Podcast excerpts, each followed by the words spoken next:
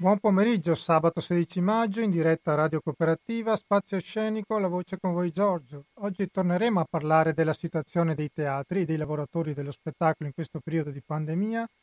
Avremo un'importante voce delle istituzioni come l'assessore alla cultura della Regione Veneto, dottor Corazzari. Avremo due nomi importanti del teatro come Cristina Palumbo, organizzatrice eventi di Echidna Cultura e un grande attore di cinema, teatro e televisione, lui è Andrea Pennacchi. Chiuderemo infine con una bellissima poesia di Oden, letta da un altro bravissimo attore, lui è Gianmarco Busetto. Ma noi facciamo una pausa musicale e ci colleghiamo con il nostro primo ospite. Buon ascolto. E questa era Lucia Miller con 5 minuti d'oro. E ora al telefono con noi per parlare della situazione del Teatro Veneto e di possibile, speriamo, riapertura per una stagione estiva teatrale veneta sempre molto ricca di tantissime rassegne e festival. In diretta telefonica abbiamo il piacere di avere un'importante voce delle istituzioni, ovvero l'assessore alla cultura della Regione Veneto, il dottor Cristiano Corazzari. Buon pomeriggio. Buon pomeriggio a tutti. E grazie di cuore per la sua disponibilità a essere in diretta oggi con noi. Grazie a voi. Allora, dottor Corazzari, i teatri e di conseguenza i lavoratori dello spettacolo sono stati i primi a fermarsi in questo periodo di, di riapertura e sono in attesa di avere delle direttive. La scorsa puntata abbiamo avuto Giuseppe Emiliani e Edoardo Fainello che ci hanno spiegato come loro sarebbero pronti a partire per la stagione teatrale estiva, ovviamente rispettando tutte le norme di sicurezza adottate anche nelle aziende loro, come tanti festival che da calendario, sono in Veneto, il Veneto è ricco in questa stagione.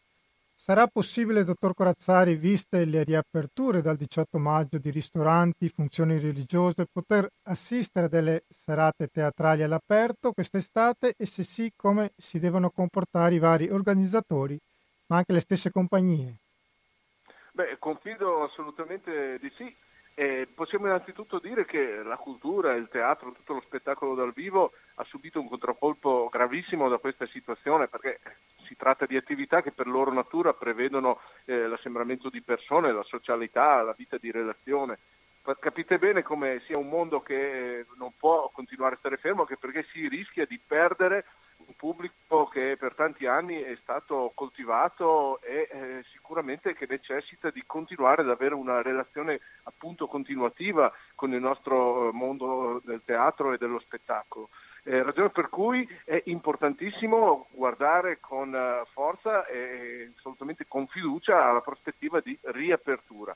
La stagione estiva ci darà la possibilità di eh, entrare nelle piazze delle nostre città con iniziative, rassegne teatrali che vedranno il rispetto di misure sicuramente eh, di precauzione ma che permetteranno lo svolgimento di spettacoli. Eh, questo ci deve far trovare pronti anche per quanto riguarda l'attività all'interno dei teatri che dovranno avere delle regole chiare ma che siano regole che permettano eh, una concreta riapertura e quindi lo svolgimento delle attività. Come Regione del Veneto abbiamo già preparato le nostre linee guida che eh, vogliamo proporre e eh, non appena il governo darà, come sta facendo in queste ore, la delega alle regioni per normare eh, i singoli settori di intervento, noi vogliamo che anche per quanto riguardi la cultura, il teatro, lo spettacolo dal vivo, eh, vi siano delle regole chiare, semplici, che permettano il riavvio delle attività tanto all'aperto quanto anche nei luoghi chiusi come i teatri, cinema e quant'altro. Eh, naturalmente come regione a statuto ordinario non possiamo farlo eh, autonomamente, eh, dobbiamo attendere che ci venga data questa delega dal governo. Non appena l'avremo noi eh, saremo pronti per eh, dare delle indicazioni su, cui, su come ripartire. Dobbiamo ricordare che parlare di cultura, parlare di concerti, parlare di musica, parlare di teatro, significa parlare di un settore che ha anche un'importanza notevole da un punto di vista economico e occupazionale. Cuba circa il 5% del PIL della regione del Veneto e il 6% dell'occupazione ed è uno degli elementi di eh, volano for- fortissimo per altri settori come il turismo, il commercio, la vita dei nostri centri cittadini. Ragione per cui è importante che riparta tutta la cultura e il sistema culturale del Veneto. Diciamo che una data precisa ancora non c'è, comunque appena arriverà l'ok del governo ci saranno delle direttive per quest'estate allora. Noi vogliamo ripartire il prima possibile in piena sicurezza. Ok. E può essere secondo lei, dottor Corazzari, anche questo un momento di riflessione per eh, ridare una nuova vita al teatro. Ad esempio, una proposta di funzionalità sociale del teatro, secondo molti attori anche interessante, arriva dal Teatro Carignano di Torino che, pro- che propone di tenere aperti i teatri tutto il giorno e tramite delle prenotazioni online a numero chiuso dove il pubblico possa assistere pure alle prove, alla prova generale dello spettacolo in modo da far capire anche alle persone innanzitutto come un attore lavora, perché prima di arrivare diciamo, alla messa in scena c'è un lavoro dietro di qualche anno anche, e allo stesso tempo magari di rientrare dei soldi mancanti dat, da, visto un pubblico più ridotto. Lei come la vede questa soluzione? Valutabile? Ma sicuramente è una buona idea, ma in questo momento ci mettiamo tutti eh, nella condizione di dover pensare, inventare e eh, ragionare su una prospettiva diversa, nuova e ulteriore e quindi tutti i contributi in questa direzione sono ben accetti. Naturalmente quello che vogliamo è che riparta l'attività, che riprenda anche la vicinanza del pubblico, l'abitudine del pubblico ad andare a teatro, andare nei luoghi dove si svolge lo spettacolo dal vivo, perché eh, diversamente ci sediamo tutti sul divano a guardare la TV e penso che non sia questo sicuramente il nostro obiettivo, anzi si perderebbe una ricchezza e eh, una, mh, anche un, un, potenziale per quanto riguarda il nostro potenziale artistico e delle maestranze che sarebbe poi insostituibile. Quindi dobbiamo trovare ogni modo e ogni soluzione per riprendere le attività e ogni contributo è sicuramente un contributo che può essere utile. Quindi la proposta del Ministro, che molti attori non, non erano d'accordo, su un, net, un, canale della cultura eh, non, non, la convince nemmeno lei da quello che... Guardi, le posso dire, eh, vedere un'opera o una, un, un, un'opera o uno spettacolo teatrale in tv non è la stessa cosa che vederlo dal vivo. Quindi per carità in situazione di emergenza eh, va bene che ci sia anche l'offerta sui canali multimediali, abbiamo avuto anche dei riscontri importanti, il Teatro Stabile del Veneto ha fatto più di 200.000 accessi, ma il nostro obiettivo portare le persone nelle piazze e nei teatri per ridare vita a quello che è un grande valore culturale della nostra regione. Non è la stessa cosa guardare la TV. Esatto, e anche cercare magari di fare una distinzione tra chi è professionista e chi magari non lo è.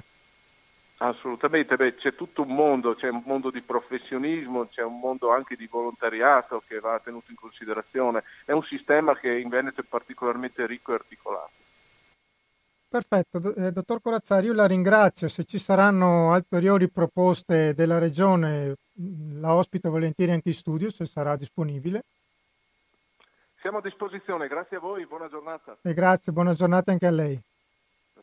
E questo era il dottor Corazzari, che ringraziamo di cuore per essere stato con noi. Noi facciamo un'altra breve pausa musicale e poi ci, ci mettiamo in diretta con il secondo ospite di oggi. Buon ascolto. Questo è il grande Giorgio Gobbo e ora, dopo aver ascoltato un'importante voce delle istituzioni come l'assessore alla cultura della Regione Veneto, un'importante voce del teatro veneto italiano, un grandissimo piacere poterle riavere i nostri microfoni. Il grande Andrea Pennacchi, buon pomeriggio. Buon pomeriggio, ciao Giorgio, ciao a tutti. Come stai Andrea innanzitutto? Io, grazie a Dio, la salute sembra tenere e speriamo che sia così a lungo. Innanzitutto Andrea, ti faccio Beh, io eh, da anni vedo i tuoi spettacoli, ma volevo approfittare anche per farti i complimenti per il successo che stai ottenendo a Propaganda Live, non solo con, con il Poiana, ma anche con monologhi stupendi come quello che hai fatto sui lavoratori morti a causa dell'amianto.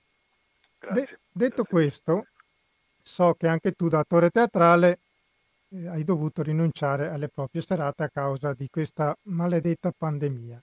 In questo periodo diciamo di, di, inizio di aperture, adesso l'assessore prima ci ha detto che ancora non, non, ci sarà una data precisa, però appena il governo darà l'ok ci, potremo, ci saranno appunto delle serate estive. So che pure tu hai avanzato delle proposte e una ho letto da un articolo dice, vorrei che me la spiegassi, allora una, dice un furgone elettrico attrezzato che proponga letture nelle piazze negli spazi aperti con i cittadini in sicurezza. Ce lo vuoi spiegare? Eh, beh certo è facile, beh, prima di tutto ehm, non è un'idea particolarmente originale, nel senso che eh, comunque anche l'anno scorso c'era stata ehm, a Padova il truck che girava a portare gli spettacoli eh, in giro per, per, i luoghi belli di Padova. Eh, la mia era un'idea semplicemente, eh, diciamo, prima di tutto era un, una così un, una chiamata alle armi per eh, dire rimettiamoci in movimento e visto che di comune accordo virologi ed epidemiologi dicono che l'estate all'aperto il virus è al minimo della pericolosità, con un'appropriata rete di distanziamento e di sanificazione e tutto quello che serve, eh, andiamo in scena, usiamo la tecnologia, compriamo i biglietti online. Ehm, eh, la cosa divertente eh, che coincideva con una cosa che stava succedendo è che proprio mentre scrivevo questa cosa eh, stavamo organizzando con la casa editrice People Pub, che è quella che pubblica il mio libro, eh, per un po' Iana e i suoi fratelli, eh, stavamo pensando proprio come fare a recuperare una cosa che ci era piaciuta molto, cioè l'idea di andare nelle librerie a raccontare storie e a presentare il libro. E abbiamo pensato che eh, l'idea si poteva tranquillamente riciclare bene con un furgone tipo quello dell'A-Team, però elettrico perché siamo ecosostenibili, e andare nelle, nelle piazze all'aperto, adeguatamente ovviamente disposte dagli enti pubblici e messe in sicurezza, eh, facciamo velocemente una narrazione recuperando così un po' di tradizione teatrale, cioè le mascherine fa molto Settecento, l'aperto fa molto Grecia antica, facciamo una specie di, di lezione di teatro ehm, ci, tutta chiusa in, in 50 minuti di incontro. Questa era l'idea. Quindi spostarsi in piazza in piazza in questo modo praticamente. Sì, sì, ovviamente eh, fissando bene la, la, la, il tragitto prima, ehm, assicurandosi che eh, ogni piazza abbia un numero prefissato di posti già prenotato eh, e quello, insomma, io credo, mi sembra proprio la cosa più sicura che si potesse fare. Come si faceva anche anni fa? C'è questa cosa, scusami? Come si faceva anche tanti anni fa comunque. Beh, certo c'è il carro di Tespi, c'è quella, quella cosa lì, no? recuperare una cosa eh, che già eh, si faceva. Ehm, la, la, la, cosa importante era che io ho fatto questa cosa, questa lettera, eh, perché ehm, le risposte che ci sono in questo momento sono assolutamente dignitosissime e anche molto nobili, quella di fare il teatro in streaming, quella di fare ehm, registrare spettacoli in video e metterli online. Ehm, sono tutte robe molto belle, molto, anche per mantenere il contatto con il pubblico, però purtroppo mancano della componente fondamentale che fa il teatro, cioè quello della relazione diretta di persone che si trovano nello stesso spazio per vedere e ascoltare teatro. Ci deve essere anche un modo di, di lavorare per voi attori diverso, secondo te? Eh, bah, allora, eh, devi considerare un, un, paio di cose, nel senso, eh, al di là dell'assurdo per cui gli attori dovrebbero lavorare assieme sul palco con le mascherine, tutto il resto ci si adegua, nel senso se serve il distanziamento lo si fa, se serve, se, se, troviamo un linguaggio che ci permetta di eh, lavorare lo stesso. Eh, l'unica cosa appunto è non è immaginabile eh, a meno di non fare un grosso lavoro di recupero di commedia dell'arte, per cui le mascherine sanitarie diventano maschere di commedia dell'arte, ma questo lo lascio a chi è molto più bravo di me nel settore, ehm, è difficile far lavorare degli attori sul palco, piuttosto eh, gli attori, secondo me io sono d'accordissimo, devono sottoporsi a, a testing e, e, anche tracking, eh, mi sembra assolutamente giusto eh, per, proteggere gli altri e poi se stessi, insomma.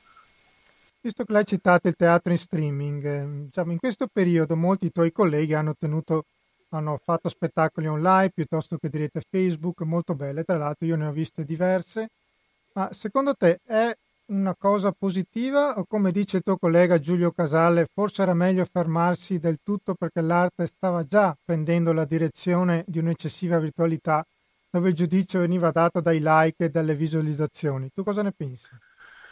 Bah, io sinceramente se uno si sente di farlo lo fa, non, non mi sento di dirgli perché non, sono, non, sono, non, ho una mente organizzativa, non so cosa è meglio.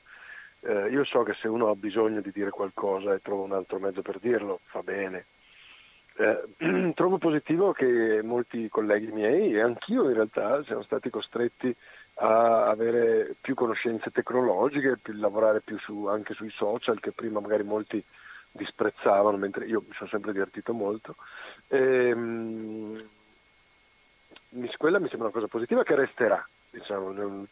Ehm, ribadisco l'unica cosa, l'unica mia perplessità è semplicemente questo. Questo tipo di attività non può sostituire il teatro. È integrativo, è, può essere anche molto divertente, ma non è, eh, non è teatro, nel senso stretto. So che tu valutavi positivamente anche la proposta di Gabriele Vacis. Sì, beh, ah, io ovviamente non ho idea di quanto possa costare e, di, e se ci sono le risorse per farle queste cose. Eh. Lo dico da un punto di vista poetico, a me piaceva molto, poi detta da Balasso diventa tutto più, con, esatto. convincente. Balasso può leggere anche una ricetta di un soufflé e, e, e, mi sembra favoloso. Però è una bella idea poetica di, di, questa, di un'apertura totale del teatro. Eh, poi sappiamo che ci sono ovviamente de, delle riserve, nel senso non tutte le parti delle prove teatrali ehm, sono guardabili, senso, ma non perché sono brutte da vedere, ma perché il, lo sguardo di uno spettatore può influenzare da subito uno spettacolo, quindi questo lo, lo può un po' rovinare, però sono, eh, se mi passi il francesismo, sono un po' delle pippe da teatrante, nel senso che se è chiaramente quello che dice Vacis è un'iniziativa per eh, eh, salvare, sensibilizzare, aprire una cosa che sembra essere chiusa e io in questo gli sono, sono con lui al 100%. Forse la cosa è più difficile secondo me nei teatri di periferia, nei piccoli paesi. Eh, infatti, ed è, tra l'altro per il... Eh, grazie, grazie. Scusa, mi hanno, mi hanno, appena offerto un caffè. Eh, c'è no. della gente che ogni tanto ti offre del caffè. Meglio di così. E, e, allora, i teatri piccoli, eh, tra l'altro in Veneto sarebbe proprio un peccato se si perdesse un tessuto così ehm, profondamente radicato nel territorio che irrora tutto il territorio, perché non c'è piccolo paese che non abbia un teatro amatoriale, con una stagione amatoriale o professionale o entrambe. E soffriranno, questo lo sappiamo di per certo. Non vedo di cattivo occhio le iniziative che in questo momento sento nominare eh, a livello regionale, insomma, di sostegno ai piccoli teatri eh, compresa quella dello stabile che in collaborazione con Arte Ven si propone di andare in soccorso di queste stagioni. Per cui, come, si, come, si, dice nei migliori film epici, a volte nell'oscurità eh, si vede balenare una fiamma di una speranza. E poi, come dicevano anche i tuoi colleghi sabato scorso che ho avuto Edoardo Fainelli e Giuseppe Emiliani, dicevano che il virus ha un po' accentuato delle falle che già esistevano, tipo una mancanza di un albo che riconosca chi è professionista e chi no? Eh, quello è un fatto. Io non ne parlo più di tanto perché voglio dire, in mezzo a tanto eh, devasto, in mezzo a tanto pre- preoccupazione per cose eh, molto molto importanti, eh, non, non, non, mi metto a dirlo sui social o a parlarne troppo perché è una cosa che riguarda soprattutto noi artisti, però è vero che questo si è evidenziato, è stato un grande evidenziatore il Covid su tante cose, anche su questo, cioè la carenza di un'azione eh, collettiva da parte degli artisti, eh, la carenza di tutele, di, di un ordinamento lavorativo anche solo proprio basico, Adesso il, il, governo sta facendo anche delle, delle cose anche nobili, anche, che però al momento prendono la forma di ehm, sussidi, ma eh, il problema è fare un ordinamento che ti permetta di sopravvivere anche senza i sussidi. Questa è la, la sfida vera. Anche perché i sussidi, tu, come tu ben sai, insomma, tu mi insegni, i sussidi alla fine sono robe che i nostri futuri, le tasse che pagheremo più avanti. Ma noi radio cooperative di sussidi siamo sempre alla ricerca. Eh, no, ma il sussidi serve per carità, eh, però appunto tutto ha un prezzo, diciamo, per cui sarebbe meglio eh, che gli attori, gli artisti in generale si, rend- si mettessero nelle condizioni di operare all'interno di un ordinamento del lavoro buono, diciamo, normale. Ecco. Ok. Eh, visto che l'hai citato prima, eh, il tuo personaggio, il Poiano, eh, verrà presentato anche un libro, ce lo vuoi spiegare? Eh, sì, beh, io, c'è questa cosa bella, nel, pur nel momento incasinato, che è uscito un libro. che il momento è ebook, giusto? Eh? In, in, in, questo momento è un ebook, non è ancora un libro. Eh, no, no, è già, è già in stampa. Ah, ok. Da pochi giorni, da due giorni è nelle librerie. Ok. Eh, l'altro giorno sono, mi sono emozionato che l'ho visto da Feltrinelli, da noi a Padova. È stata proprio un'emozione vedere eh, il disegno di Macox che c'è in copertina, ehm, così tra le novità. Non avrei, te lo dico, non avrei mai pensato. Sono eh, meravigliose anche eh, i disegni che fa nei tuoi monologhi, oltretutto. Sì, per me, io sono un ammiratore di Macox, per cui figurati quando mi ha detto che mi faceva la copertina, ero veramente entusiasta. Per cui sì, c'è questo libro che ha una parte di monologhi di Poiana e una parte di altri miei testi teatrali di parenti, diciamo, di congiunti, come si dice adesso, del Poiana. Ok, tra, tra questi ci sono altri progetti che stai lavorando? Che vuoi ricordare? No, guarda, io adesso sto scalpitando perché eh, spero di poter ricominciare ad andare in scena. Eh, prima tra tutti proprio a Vittorio Veneto, alla casa di Edoardo Fainello. Dove insegni, giusto? Eh, dove insegno all'Accademia. Adesso mi trovo all'Accademia in questo momento perché stiamo cercando di far ripartire l'attività in sicurezza con tutte le norme eh, rispettate. Eh, siamo all'interno della legalità perché abbiamo i giusti codici ATECO e stiamo provando a far ripartire anche noi anche questo. Ok, allora Andrea, io ti ringrazio di cuore, ti lascio al tuo lavoro. Salutami Edoardo, visto che ti trovi là eh, in accademia. Grazie di cuore, buon lavoro allora. Grazie a te e ai tuoi ascoltatori, vi abbraccio eh, ovviamente virtualmente eh, tutti quanti. Un grande abbraccio anche da parte nostra. Ciao Andrea, grazie. Ciao ciao ciao.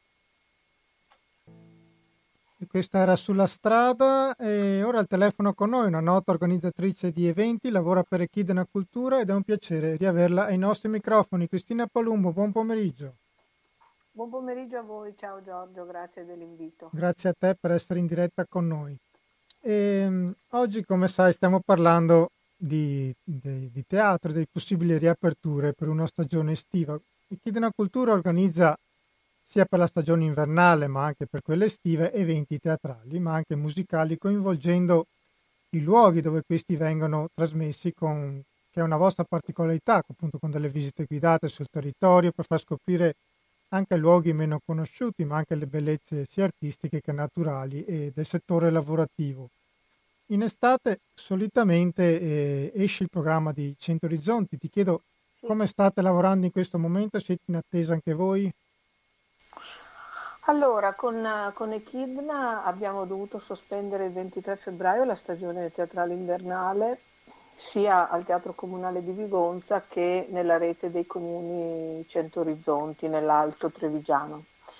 E in questo momento alcuni dei comuni della rete Cento Orizzonti Ehm, eh, stanno, stanno, immaginando di riprendere un'attività, chiamiamola estiva, quindi diciamo all'aperto. Eh, non so se addirittura dalla seconda metà di luglio, e per un tempo più lungo dell'estate canonica che possa arrivare per esempio fino al primo weekend di ottobre. Si tratterà di comprendere i luoghi e quale nuova geografia in questa situazione di luoghi eh, nella collaborazione tra questi comuni riusciremo a disegnare. Sicuramente io sono molto contenta di questa tensione di comuni medio-piccoli come quelli che compongono la rete culturale di Cento Orizzonti verso una ripresa di qualche cosa che io non considero, non considero solo eh, la programmazione di spettacolo, ma considero esperienza in, ancora più importante oggi, dopo questi tre mesi, due mesi e mezzo di chiusura, per eh, il senso di benessere e di felicità dei cittadini, eh, gran, adulti ma anche non adulti. Cioè io penso, come ben sai, che l'esperienza artistica, l'esperienza di bellezza e l'arte scenica in particolare siano dei grandi, siano potenzialmente e sono potenti nel coinvolgere un senso di benessere nel aiutare forme di gioia e di, e di, e di diciamo pure felicità eh, nelle persone che hanno voglia di farsi coinvolgere. Quindi stai... Quindi, prego, prego. Quindi eh, in questo momento abbiamo cominciato, appena cominciato a ragionare di un periodo che potrebbe appunto estendersi da luglio fino ai primi di ottobre, visto che anche il clima potrebbe essere favorevole, eh, sempre con l'idea però di andare a, val- a valorizzare peculiarità eh, di territori, di luoghi, di siti dove eh, il momento artistico scenico sia uno degli elementi importanti di una esperienza eh, appunto di benessere. Quindi immag- hai avuto vicinanza anche da parte dei comuni, quindi mi pare di capire. Sì, per fortuna alcuni comuni sono stati loro a prendere l'iniziativa e quindi hanno, una, hanno avuto un'azione incoraggiante sull'operatore, sul progettista ehm, e, e, con, e, adesso sto proprio raccogliendo l'adesione eh, attraverso la rete per capire eh, quali e quanti e poi cominciare a ragionare. Certo che invece l'elaborazione artistica ha già cominciato a bollire e a fremere nella testa, sia per l'aspetto appunto della mh, bella stagione, perché dobbiamo metterci nella, nell'ordine di idee, secondo me, di pensare a tutto il tempo libero che da adesso in poi sarà possibile con tutte le, le cautele, le prudenze e le, e le e, e le salvaguardie della, della sa- sa- sicurezza sanitaria che dobbiamo assolutamente rigorosamente attivare, però tutto il tempo libero possa, po- debba e possa essere occasione di esperienza di bellezza, di nutrimento artistico-culturale e di, quindi anche di ehm, andare a riempire quella deprivazione di esperienza dal vivo che inevitabilmente abbiamo avuto non solo nella relazione con i nostri amici, con i nostri congiunti, ma anche nella relazione con gli artisti.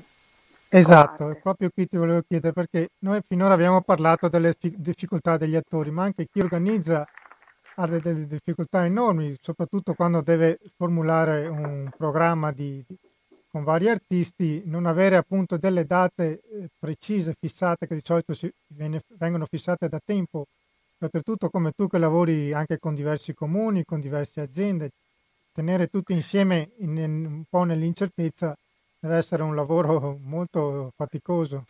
Sì, eh, beh, da, sicuramente dal 23 febbraio io come tanti colleghi abbiamo programmato, riprogrammato, riprogrammato, ricandale, ricalendarizzato i nostri spettacoli invernali più e più volte fino al momento in cui ci siamo fermati in una sospensione a data da destinarsi. Eh, come diceva prima anche Andrea Pennacchi, sono, venuti, sono stati evidenziati dei, dei, delle fragilità e dei difetti nel nostro sistema professionale produttivo. Eh, uno di questi è che le professionalità, i mestieri, compreso il mio, eh, non sono né codificati né in albi né in un sistema di contrattualistica eh, che peraltro però quest'anno ha avuto anche eh, in realtà un passaggio storico evolutivo. Cosa voglio dire? Alcuni eh, di noi che hanno avuto la fortuna, che hanno la fortuna di avere dei contratti a tempo indeterminato, di lavorare in istituzioni pubbliche o semipubbliche, si sono visti riconoscere per la prima volta nella storia, nella storia la uh, cassa integrazione in deroga. Questo è stato un grande, um, è, stato in realtà una, un grande obiettivo uh, di civiltà del nostro mestiere che però purtroppo uh, è andato a incontrare una precarietà proprio di contra- contrattualizzazione per cui molti di noi, artisti o meno, sono a, a, in realtà lavoratori a chiamata e in quanto lavoratori intermittenti a chiamata sono stati gli ultimi a essere considerati riconosciuti, tanto è vero che nell'ultimo decreto Conte c'è questo famoso bonus, perché tutti i lavoratori dello spettacolo, sia da, sulla scena che fuori dalla scena, con contratti magari dipendenti ma intermittenti, cioè a chiamata, fino adesso non hanno avuto nulla di riconosciuto. Oggi Abbiamo, stiamo aspettando i format eh, per il bonus di 600 euro che però Sergio Rizzo l'altro giorno sulla stampa, guarda caso, rifletteva sul fatto che il bonus bicicletta è di 500 euro e il bonus per i lavoratori dello spettacolo intermittenti è di 600.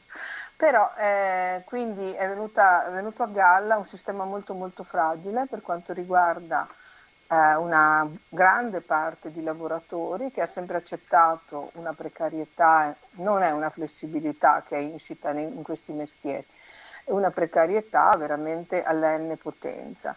Forse dopo questa esperienza avremo prima di tutto noi più rispetto di noi stessi e poi forse anche i nostri interlocutori eh, potranno comprendere dei discorsi che non sono mai stati considerati, diciamo così, prioritari. Per quanto riguarda il mio mestiere specifico, chi lavora nella funzione pubblica, ovvero con i comuni e gli enti locali, lo fa per le comunità, per i cittadini e va a fare programmi artistico-culturali affinché eh, abbiano prima di tutto alzino il valore sociale della vita quotidiana delle comunità. Eh, ricordo ah, con piacere come il poeta Franco Arminio abbia sempre definito, eh, eh, definendo le comunità provvisorie, anche il tipo di eh, convocazione che accade per il teatro, per le arti sceliche. Sono comunità provvisorie sicuramente che si formano e che si fondono, però sono comunità eh, cosa voglio dire? Chi di noi ha lavorato, nella, lavora nella funzione pubblica, quindi non, non produce, non fa business, ma fa, eh, cerca di creare occasioni di benessere civico eh, e sociale, appunto, eh, si trova in una situazione ancora più complicata perché voi sapete molto bene che gli enti locali, soprattutto sia le città che però hanno modo di fare rete, hanno modo di fare, ma eh, le cittadine, i comuni medio-piccoli e poi i centri minori oggi fanno conti con spese molto aumentate e entrate molto diminuite. Pertanto molti, in molti bilanci eh, la, le piccole voci de- destinate alla cultura molto spesso vengono come minimo congelate se non eh, ridimensionate eh, eh, questo stato di cose fa sì che l'investimento sulla, sul benessere della persona, delle singole persone, dei cittadini, eh, se per quanto riguarda altri aspetti è eh, forse curato, eh, per quanto riguarda l'aspetto della nutrizione, nutrimento culturale, ancora non vediamo delle, delle, prospettive concrete, non vediamo delle, e poi si tratta sempre di persone e quindi la, di, la comunione di intenti, eh, se davvero pensiamo che le persone hanno bisogno del nutrimento culturale, dell'esperienza artistica, è evidente che non pensiamo di sprecare denaro. Ok, esatto, esatto.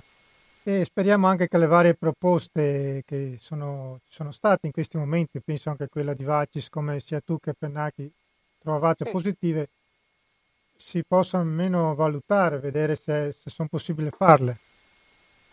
Ma io ho avuto la fortuna di lavorare, eh, di lavorare negli anni 80 e nei primi 90 con Gabriele Vaccis. E la sua capacità di visione eh, è sempre stata eh, molto acuta e anche gra- di, di grande, una grande fonte di ispirazione e anche di motivo di conoscenza. In questo caso il suo coraggio eh, e la sua visione è chiaramente eh, eh, in un cambio di paradigma che è, molto, che è, molto, semplice per certi versi, non è per niente semplice da realizzare, cioè un teatro non può essere un luogo di somministrazione di, di spettacoli e di eventi, non è un luogo che distribuisce prodotti, deve, deve, può essere anche in Italia come in alcuni paesi europei, eh, eh, può essere un luogo di vita eh, e quindi di aperture prolungate eh, e di attraversamenti, non un luogo che appunto si apre perché uno compra un biglietto e occupa una sedia per due ore. Eh, può essere un luogo di cultura, eh, può essere un luogo di conoscenza, può essere un luogo dove eh, si, eh, si, sviluppi un benessere eh, tratto dalla, dalla partecipare e conoscere tutta, tutta la filiera uh, della, della, creazione artistica. Eh, è chiaro che, mh, mm, come diceva Andrea prima, eh, non tutte le prove sono guardabili, ma qua il problema eh, lo vedrei ancora semplice, cioè come fece Paolo Grassi con Streller, resta ancora il nostro riferimento più compiuto, eh, se i teatri fossero abitati dagli artisti e se gli organizzatori, i produttori, i, i, i gestori fossero più a contatto con, artisti, con, il lavoro artistico, è evidente che anche il luogo abitato e frequentato eh, richiederebbe di per sé di essere vissuto diversamente. Cosa voglio dire? Voglio dire che l'idea di Vacis, come l'ha descritta, è probabilmente sostenibile da un teatro di produzione aperto, eh, dove la vita artistica e culturale è continuativa e non, e non può essere paragonato a un piccolo teatro comunale di provincia o di un centro minore che viene aperto al bisogno, no? che non ha un minimo di struttura, eccetera. È anche evidente però che l'approccio tra la creazione artistica e il luogo della cultura e il cittadino, il fruitore, pensate a cose molto molto famose come il Buburg, eh, possiamo andare a berci un caffè, incontrarci in un luogo, andare a leggere un libro, prendere un aperitivo, cenare, eh, assistere a un video, cioè, insomma dove la polifunzionalità eh, ha a che fare con tutte le filiere di produzione artistica che lo coinvolgono, sicuramente, io l'ho vissuto a Mira, al Teatro Comunale di Mira negli anni 90, sicuramente è possibile che molte ore, molte comunità vengano attivate anche in un piccolo teatro comunale, proprio perché eh, eh, così come una piazza, così come eh, qualsiasi luogo della vita civile, anche una sala teatrale, una sala cinematografica potrebbero, pensando che questo sia strategico, potrebbero sviluppare quel genere di funzione. Ok, ti faccio un'ultima domanda veloce, più una riflessione su un su un momento che mi ha mm, personalmente anche un po' sconvolto. E in questo periodo di, di, pandemia, insomma, che ci ha visti cambiare totalmente il nostro modo di, di stare insieme, abbiamo visto come una cosa invisibile, come un virus abbia diciamo, fermato letteralmente il mondo, perché tutti ci siamo fermati. Secondo te riusciremo in generale a fare tesoro di questo oppure sei del parere, che almeno questo è il mio parere, che in questo periodo di riapertura è legittimo da un punto di vista economico, sta però scatenando una rabbia, vedo repressa, penso alle violenze aumentate in casa, a una ragazza come Silvia Romano che torna dopo 18 mesi di prigionia e viene addirittura insultata, penso ai braccianti del sud che chiedono di essere riconosciuti, viene derisa addirittura la ministra. Ehm, Cosa, cosa, pensi riguardo a questo, anche il nostro modo di, di riappropriarci anche del, dell'ambiente? Guarda Giorgio, condivido lo sgomento e così la proiezione di preoccupazione. Io penso questo in questo momento, penso che dipende da come eravamo orientati prima. Se siamo orientati eh, con un'autocentratura, cioè se pensiamo ai nostri diretti bisogni, spesso materiali, spesso eh, di predominanza, spesso di ego, ego, egocentrismo, egoismo, difficilmente dopo questo periodo di clausura non potremo, avremo bisogno di scaricare eh, una frustrazione sugli altri. Mm, chi invece ha pensato ed è sempre stato orientato, per esempio, ai beni comuni, al bene collettivo, ad approfondire le qualità umane e non le, e non le materialità a tutti i costi, chi non pensa che il profitto sia il dogma, ma pensa che ehm, abbiamo la possibilità di difendere il pianeta, abbiamo la possibilità di avere un rapporto più armonioso tra creature e quindi anche tra noi umani, beh, penso che questo periodo ci è servito molto perché eh, abbiamo avuto tanto tempo, tanta calma, abbiamo avuto paura, ma abbiamo avuto tanto tempo a disposizione. È una cosa, per esempio, io ho cominciato subito a ad apprezzare la quantità di tempo, non c'era più quell'affanno di correre continuamente, non arrivavo più in ritardo. Quindi Giorgio, io mi auguro che la maggior parte delle persone abbia voglia di migliorarsi e di migliorare la relazione con, le, tra le creature, il creato, quindi anche tra, tra le persone umane. Non sono così ottimista, quindi credo che la separazione anche per i problemi, le disuguaglianze economiche e materiali, le disuguaglianze economiche e materiali e l'incapacità di ascolto, eh, credo che porteranno dei fenomeni estremi e quindi non sono, ne, non sono ottimista. Credo però che alcuni di noi potranno intendersi su quello che ho appena detto. Ecco. Ok, Cristina, io ti ringrazio di cuore per essere stata con noi. Un abbraccio. Io ringrazio voi di avere queste finestre e questo tempo da dedicare a delle riflessioni e soprattutto a un dialogo. Grazie molte. Grazie di cuore. Ciao. E noi ormai siamo quasi addirittura d'arrivo per questa puntata. Prima di salutarvi vi ricordo che questa è Radio Cooperativa, la nostra è un'emittente che non ha sponsor commerciali, noi viviamo grazie al contributo volontario di tutti i conduttori, di tutti i tecnici che lavorano qui in radio. Per chi potesse aiutarci a tenere viva Radio Cooperativa può farlo attraverso un conto corrente, che è il numero 120 82 301, intestato a Cooperativa Informazione e Cultura, via Antonio da Tempo 2, 35 131 Padova, oppure potete andare semplicemente nel nostro sito www.radiocooperativa.org. E noi chiudiamo questa puntata con eh, una bellissima poesia di Oden, letta e interpretata magnificamente dall'attore Gianmarco Busetto, che ringrazio davvero di cuore per questo regalo, ma ringrazio anche Cristiano Corazzari, Andrea Pennacchi, ovviamente Cristina Polumo che è appena stata a telefono con noi. E ora ci ascoltiamo Gianmarco Busetto che ci legge una poesia di Oden che si intitola La verità vi prego sull'amore e poi come sempre la nostra sigla finale Non farti vedere dell'attrice Maria Roveran. Grazie a tutti di cuore, alla prossima. Gianmarco Busetto poi la nostra sigla finale.